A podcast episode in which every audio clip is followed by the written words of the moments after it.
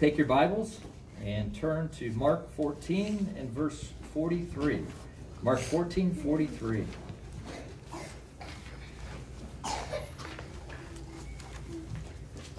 Hear now God's word. And immediately, while he was still speaking, Judas came, one of the twelve, and with him a crowd with swords and clubs from the chief priests and the scribes and the elders. Now the betrayer had given them a sign, saying, The one I will kiss is the man, seize him, and lead him away under guard. And when he came, he went up to him at once and said, Rabbi, and he kissed him. And they laid hands on him and seized him. But one of those who stood by drew his sword and struck the servant, and the high priest, and excuse me, the servant of the high priest, and cut off his ear. And Jesus said to them, Have you come out against a robber with swords and clubs to capture me? Day after day I was with you in the temple teaching, and you did not seize me. But let the scriptures be fulfilled and let all and all they excuse me and they all left him and fled and a young man followed him with nothing but a linen cloth about his body and they seized him but he left the linen cloth and ran away naked the grass withers the flower fades but the word of our god will stand forever let's pray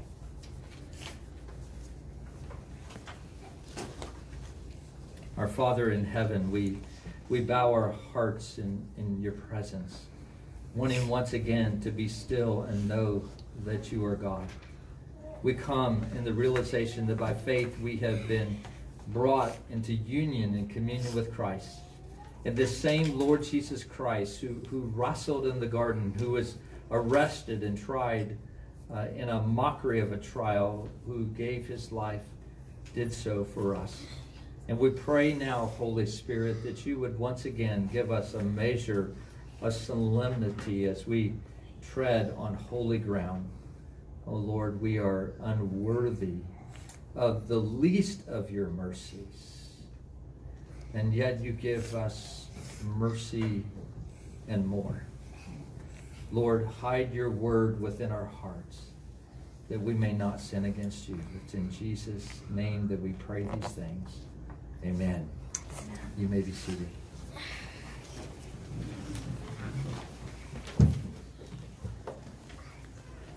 Well, if you look at our uh, text this morning, it says, and immediately. So this, the text that we're looking at today actually ties in with what we looked at last week. And if you're like me, you've slept since the last sermon, so you may need to be sort of refreshed a little bit. Uh, like I said, our text today picks up immediately where it left, left off, where Jesus was in agony. And, and I, I like the way that one commentator put it. They said, you know, Jesus is about to suffer great agony physically, you know, as he is going to be beaten and a thorn of crowns placed upon his head and whipped and then crucified. But before all of that, he first of all went through agony of the soul. He went through agony of the soul. So, in his whole person, he suffered for us.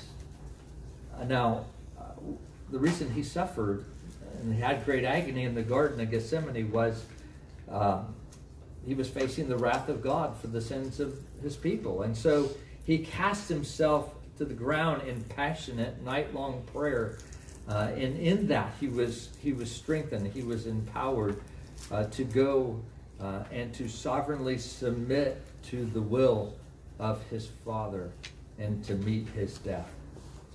And so uh, we see Christ submitting to his Father. Well, the struggle in Gethsemane came to an end uh, when Jesus goes back to his three disciples who he had go with him. And we read in verse 41, he went to them and he said, it's enough. The hour has come. The Son of Man is betrayed into the hands of sinners. Rise. Let us be going. See, my betrayer is at hand. Now, I want us to understand as we look at our text today and the, the text in the weeks ahead, these are very familiar things to us that we have read over and over and over, and they have uh, you know, we've heard many sermons, but I want us to understand that Jesus willingly took all that our sin could heap upon him. That all these things that he is experiencing, he did so because of our sin. And so, uh, as I look at our text today, I want us to see a couple of things. First of all, Want us to see Jesus' sovereign submission in Judas's betrayal. We see here that Jesus submitted to the will of the Father, but what did that look like? Well, we see that submission in Judas's betrayal uh, in verses 43 through 45. Uh, Mark uh, tells this account, and he does so uh, in his own way, just as every other gospel writer does. If you read the Gospels, you notice not every gospel writer has the same details. They have different emphasis. They give us different details. And, you know, sometimes it's nice to sort of look at different gospels to, to sort of fill in the blanks and stuff. But there's other times where we just we need to see what is in this story because the gospel writer is wanting to make a particular point uh, that he wants us to see. And, and one of the things that we need to notice is that Mark is not interested in the identity of the man who pulled out a sword and he cut off a man's ear. Uh, nor is does Mark really care to tell us who the servant is whose ear was cut off. Now, John, on the other hand, he tells us that the, the sword bearer was Peter and that Malchus was the servant who had his ear cut off. You see, Mark, though, skips over all those details because he really only wants to name a couple of people. The first person he wants to name is Judas because he wants us to notice him, and the second is Jesus. And what a greater contrast could there be than between these two, Jesus and Judas? Well, you see, it's Judas, one of the twelve, it says in the text. And you might look at that and you might think, one of the twelve, okay, yeah, I know he's a disciple. But, but there's a reason he's emphasizing that he's one of the 12 because it shows his intimacy with Jesus. He shows his, he's, he's one that's in that inner circle with Jesus. And yet, he's the one who betrays Christ, who has plotted and, and schemed with the Sanhedrin for 30 pieces of silver and to hand Jesus over with a signal. And that signal was a kiss in the darkness of the Garden of Gethsemane by night. Now, kids, that may not make sense to you if you're a city kid because you walk outside at night and there's street lights and you can sort of see fairly well uh, who people are. And, you know, you see them in a distance, you may not be able to tell, but as they get closer, you can tell. But if you go out in the country where it's not quite so bright, you know, and you see someone, you might even see a figure of someone, but you can't really tell who they are. You know, so you might be listening for their voice or seeing the way they walk or, or, or what size they are or things like that to try to identify what they, who they are. Well, it was a lot like that where Jesus was. He was in this garden. It was very, very dark. There, there may have been moonlight where you could be, see somewhat, but it would be very easy to grab the wrong person. And so Judas says, I got this plan. I will go and I will give him a kiss. Now, actually, first of all, Judas comes up and he sees Jesus and he says, Rabbi, which was a great term of endearment. It was like saying, Master, teacher, the one that I'm submitting my life to, uh, you know, is, is what he was saying. And then he gave Jesus a kiss. Now, the word used for kiss here is not the usual word phileo, but an intensive form of that word, kataphileo, okay, which in the Greek lexicon defines as to kiss fervently, to kiss affectionately. According to one scholar by the name of Cranfield, he said, It is the kind of kiss one gives to someone one loves. Now, kids, if I could uh, try to broach a very sensitive subject, you know, I just want you to know that there are people that want to take the Bible and redefine it in the way that they think things ought to be seen, rather than the way that God has revealed to us for us to understand it. And there are some people who want to say, oh, well, that means that Judas and Jesus had some kind of intimate relationship with each other. Okay? And I think we have to understand, kids, that while in our culture it's very common for us to think of uh, women to be having other female friends, just really good friends that they love and they talk to on the telephone and they visit with on the internet or wherever. And they build these very strong relationships. Men in our culture, kids, don't typically have super close friends. Friends that they just they just absolutely love. But I will tell you this, that's very counter to the Bible. The Bible talks about very close male friendships.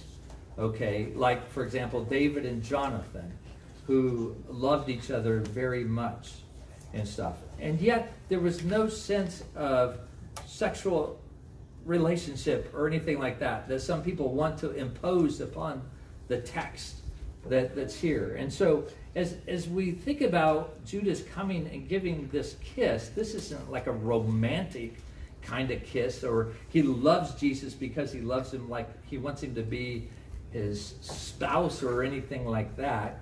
It's just a, a friendship, a very close and dear friendship. It might be like we do today as men, where we come up and we just shake each other's hands and if we love each other a lot, we might like just go into a big bear hug and just hug each other. You know, it's that kind of idea of expression. But what's so terrible about this kiss is that this was a kiss of great affection, and yet Judas was using this to betray Jesus, to have him arrested. Um, so this sign of affection was used to betray someone close to him. This is where I think if you go back to the words of King David in Psalm 55 and verse 12, uh, he sort of describes the kind of uh, the depth of hurt that Christ could have felt in this betrayal. Let me read David's words as, as David experienced something very similar. It says, For it is not an enemy who taunts me then I could bear it. It's, it's not an adversary who deals insolently with me. Then I could hide from it. But it's you, a man, my equal. David says, my companion, my familiar friend. We used to take sweet counsel together. Within God's house, we walked in the throng. And that's what Jesus experiences here is someone who was close to him who betrays him. And so Judas's kiss showed how low a human heart can go, how much it looked like something that was a, affectionate uh, gesture, and yet it was a betrayal. Now, you know, I want to ask us today how can someone in Judas's position ever come to this? How could they come to that point in their life? Is it possible that you and I could ever be brought to this?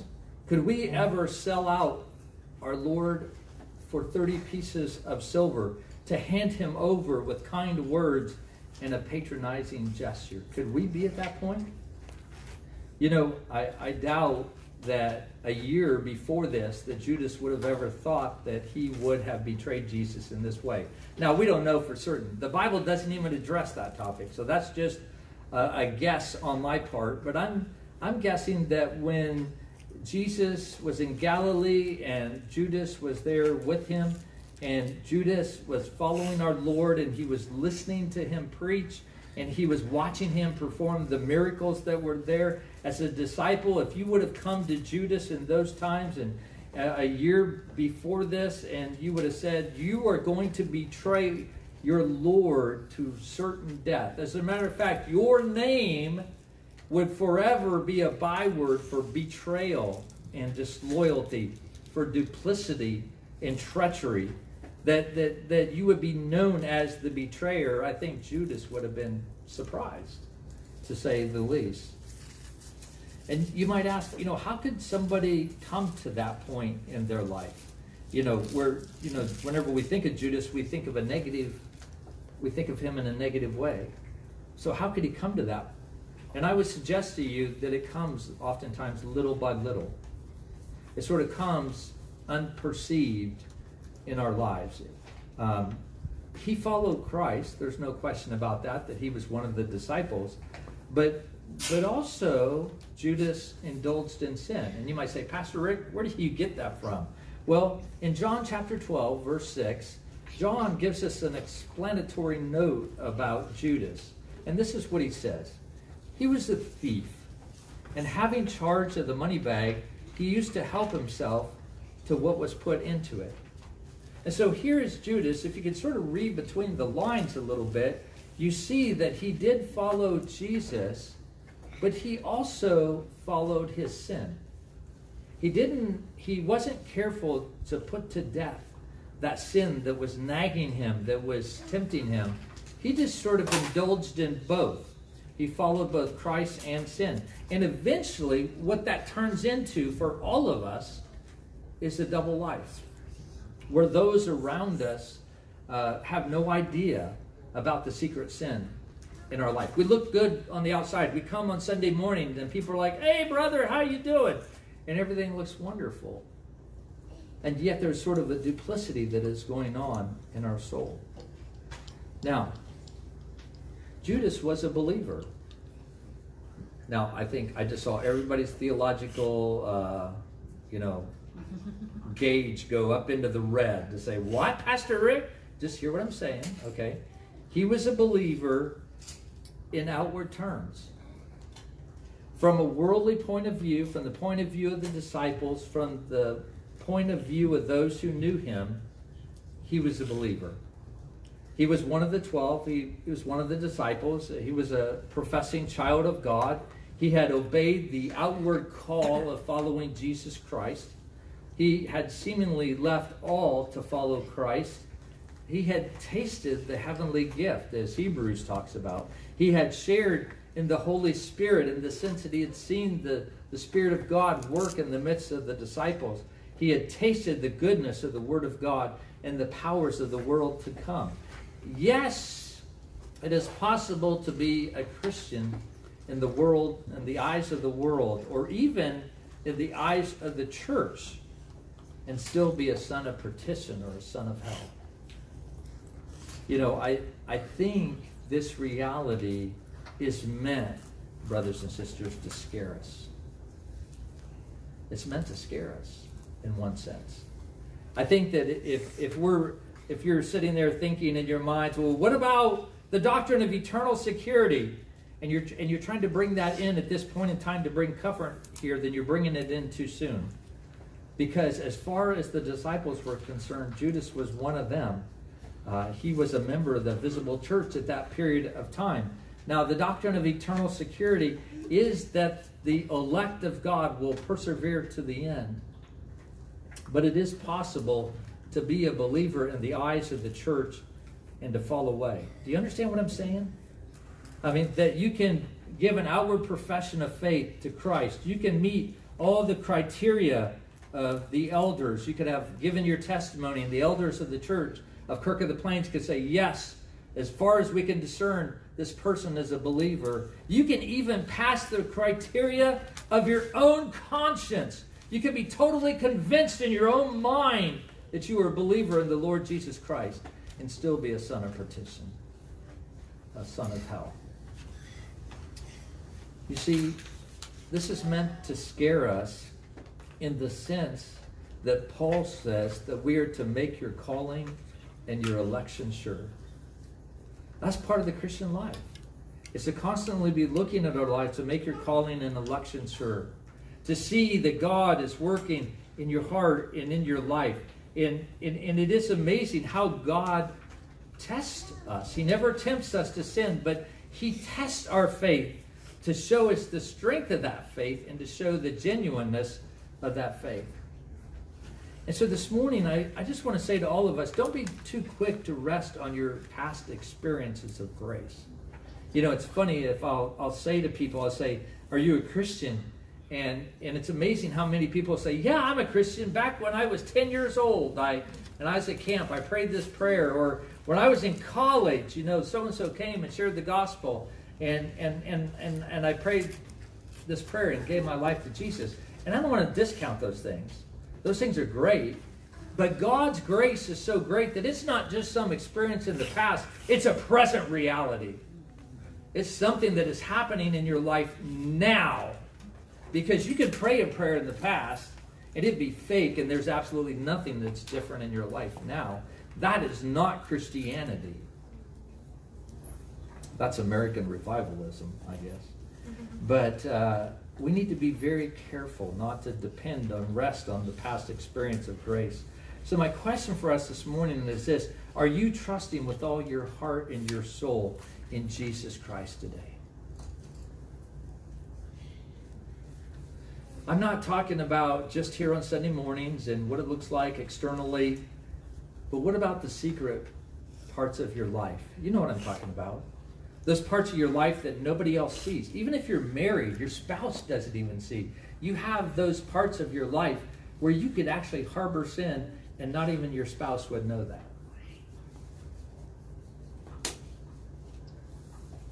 In those parts of your life, are you trusting with all your heart and soul in Jesus Christ today?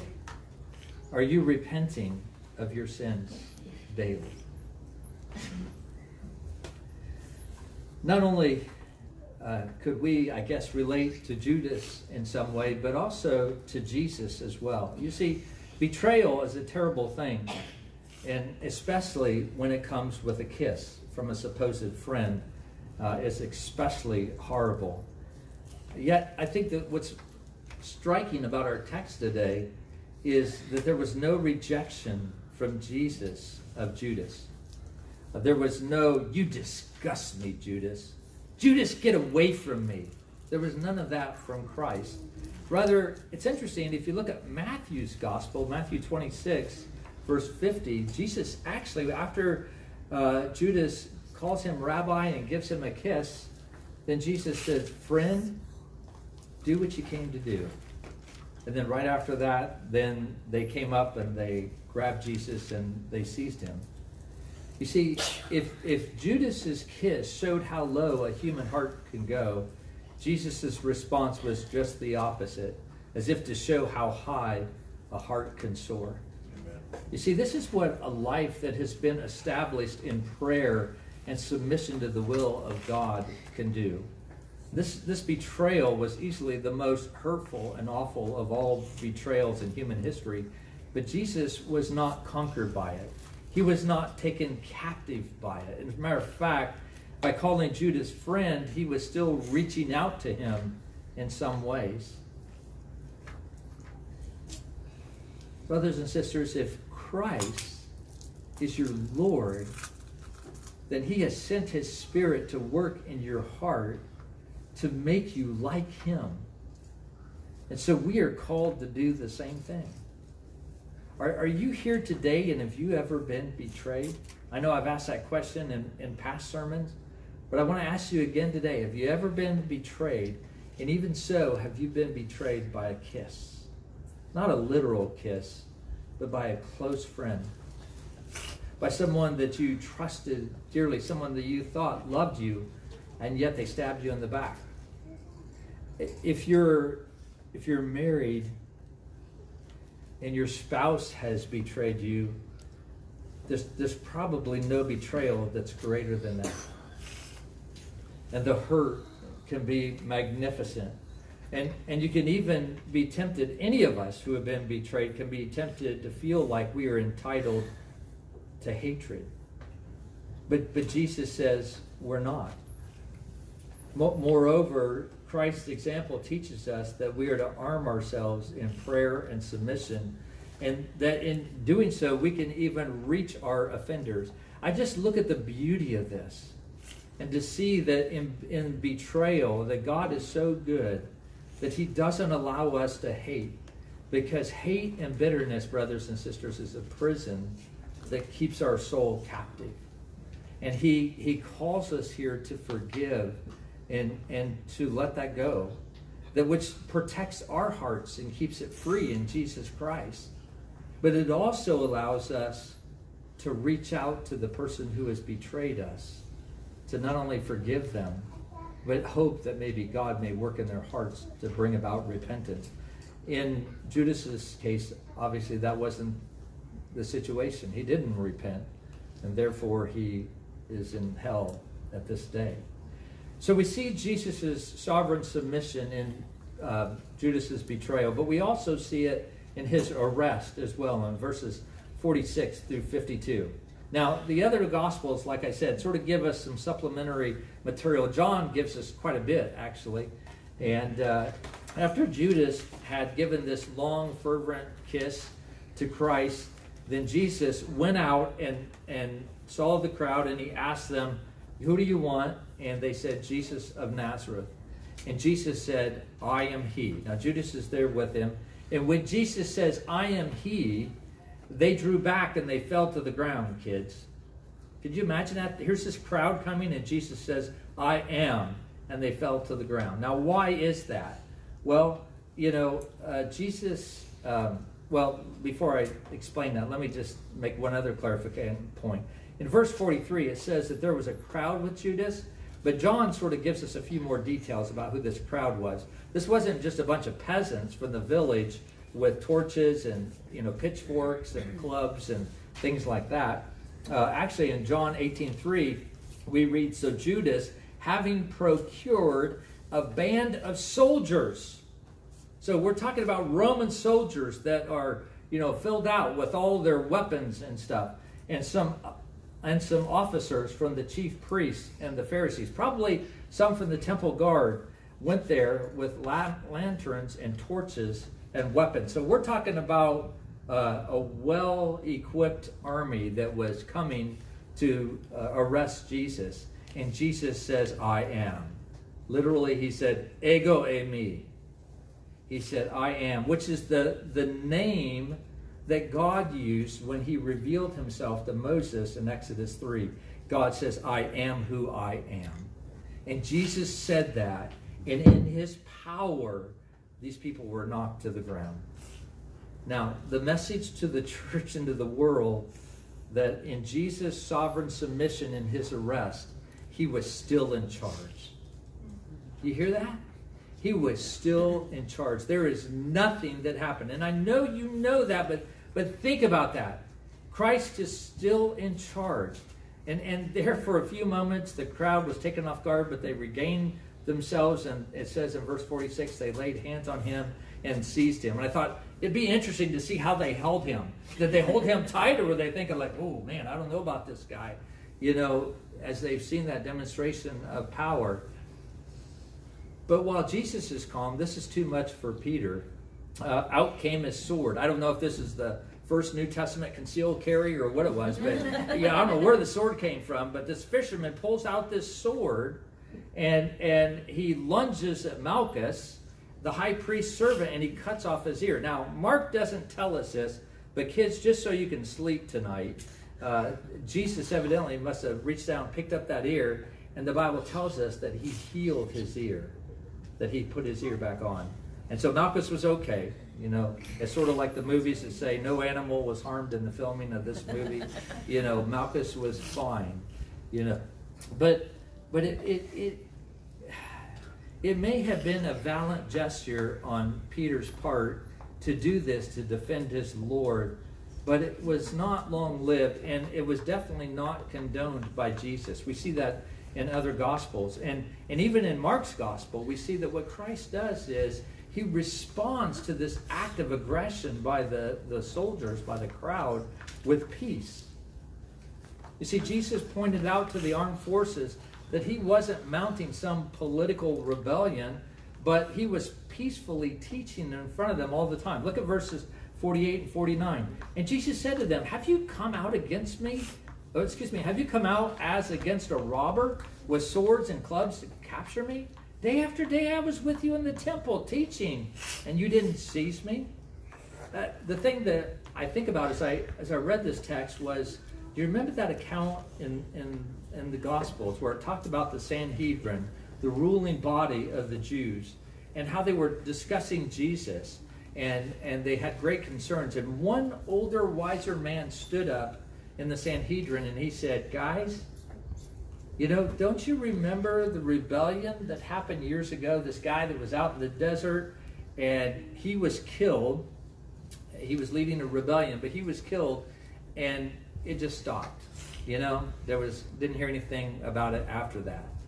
But if this man Jesus is sent from God, then you are are opposing God. And so he was just warning them to be careful. He was basically saying, look, if this is a rebellion, he's going to get killed and, and it'll stop. So you guys don't need to worry. But if it's from God, that's what you ought to be concerned about, that you're not opposing God. And that's sort of the force that that Judas, the religious leaders came with, was like this army, as if Jesus was leading a rebellion. And so Peter's response may have been the right intention as he saw this show of force, uh, but Jesus peacefully surrendered to this armed force. And frankly, I think Jesus' peaceful surrender brings out the injustice of the situation. Here is a man who is a peaceful man, and yet they sort of come with a strong show of force that's sort of overkill. It's like bringing a gun to a knife fight, right? It's just too much. And that's what's happening here. But it also puts Jesus' own preaching into practice where Jesus says, Love your enemies. He just peacefully submits to them. Now, Peter didn't see Jesus' mission properly. He didn't follow Jesus' lead. He incorrectly addressed the injustice here. And in the end, Peter ends up being one of the disciples that took off and fled in verse 50. Now, one of the things that we need to understand about Christ's kingdom is that it's not of this world. And so the ways he builds his kingdom, the way that, that God's kingdom works in this world is, is heavenly. It's heavenly. It's not earthly. It's not according to the ways that, that we do things. If you are a person that follows your gut instinct and then you try to apply that to the kingdom of God, I will tell you this you will displease God. You will. As much as you think you're doing good, you will displease God because your ways will be earthly ways. And that's not how God works. How often are we tempted in the church to accomplish God's purposes with human instruments? You know, how often in the church today do we read the Word of God and we think, you know, God wants us to go and to share the gospel. And so we take that thought and then we turn from the Word of God and we go about doing this the way we think is the correct way to do it. And that's what's happened with so many churches that are like, well, if you want to get people interested in church, you got to come up with the gimmicks. You got to do all these things. And you know what? You can actually build big churches that way. But you won't have many converts to Christ. And those people will eventually just leave because those were done in the strength of man. Instead, what God says is that we are to do things His way, as He stated in His word, in His time and He will accomplish those purposes through us. We are nothing more than instruments, brothers and sisters. If we ever think that we are the, the thing that actually makes something happen, then we are going down the wrong path. And like Peter, you know, we're pulling out our sword to try to fix something that God says that He wants to do a different way. And so we need to be careful.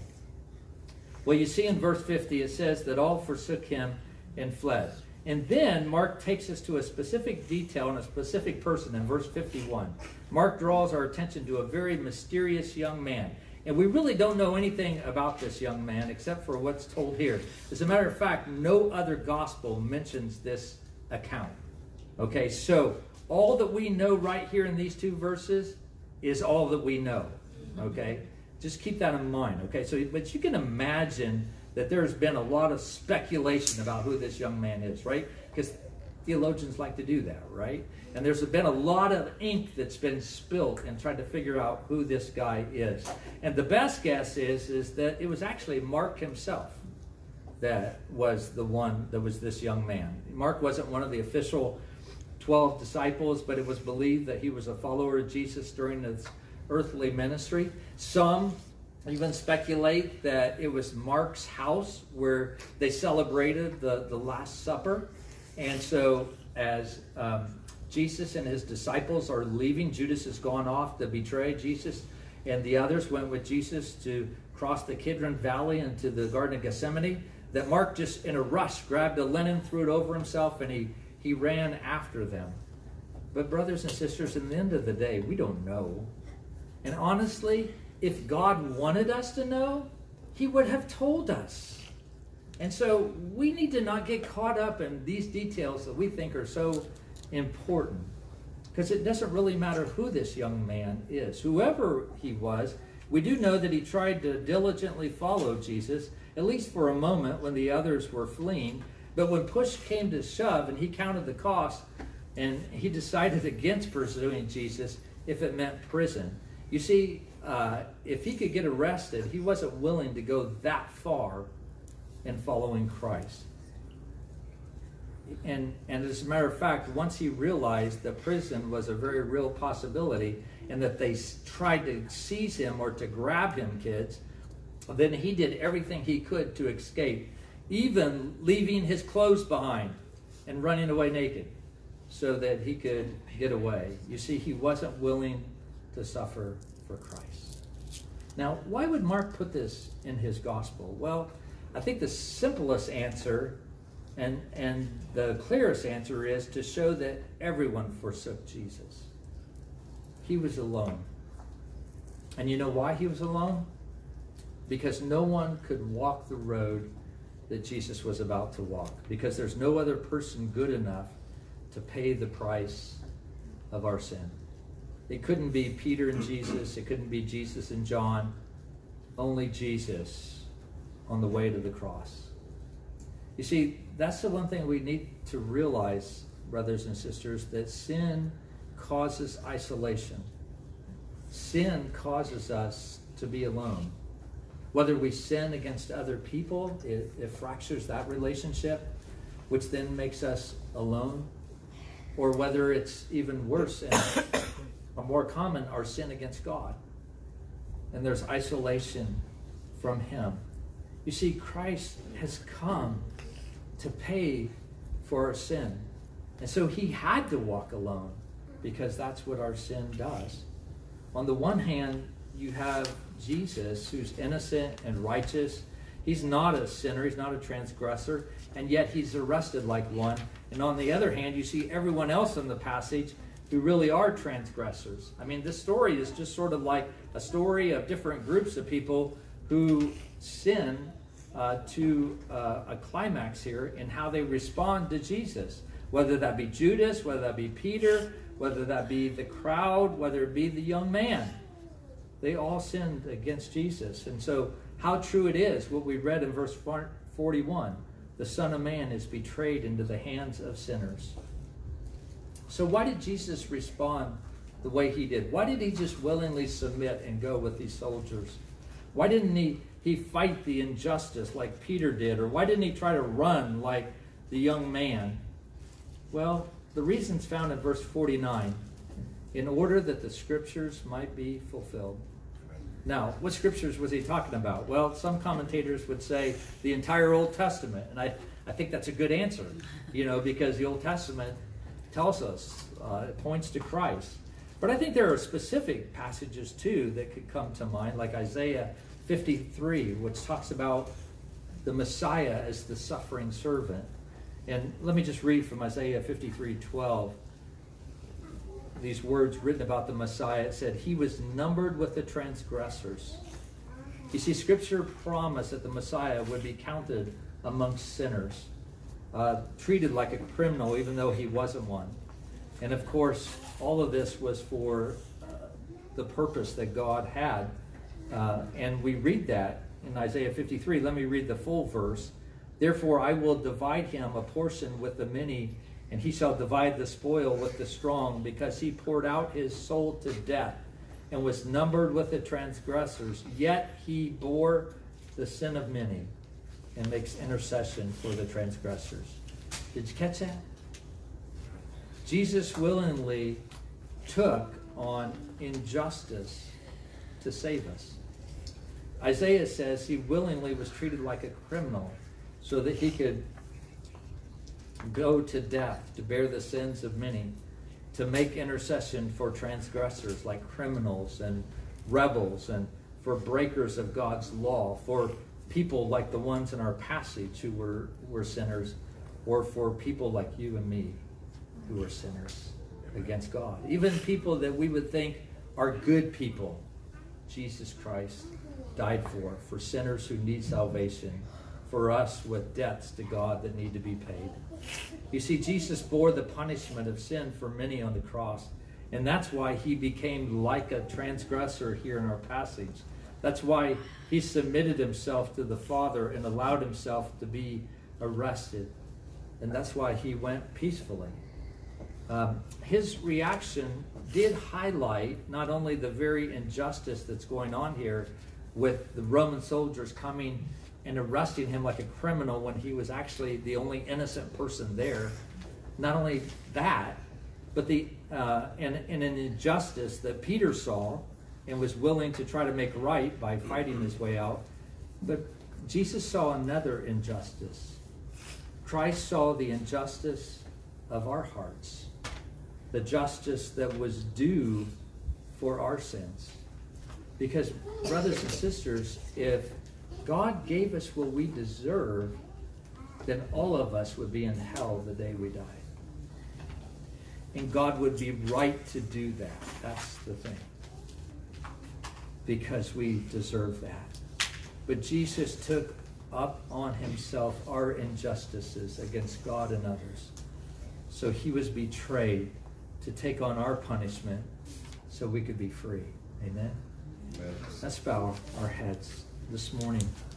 And as we bow our heads, if you're here today and, and you are a believer in the Lord Jesus Christ, at a minimum, this passage should cause you to rejoice that your Lord and Savior would be betrayed. You've been betrayed in your life at times, and you know what that feels like. But what he went through was enormously greater.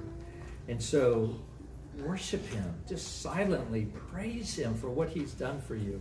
Or maybe he's dealing with your heart in some area, other area. If so, then respond appropriately. But if you're here today and you do not know the Lord Jesus Christ, maybe maybe the world thinks you're a Christian. Maybe the church has even said you're a Christian. Maybe you even think that in your own mind. But as you listen today, you realize that's not true. Then now's your time to get right with God.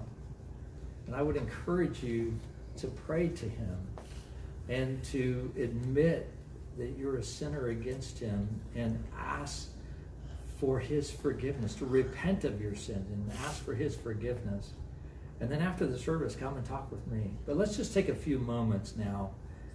Let's just bow our heads and let's just spend some time with the Lord before we go on in our worship.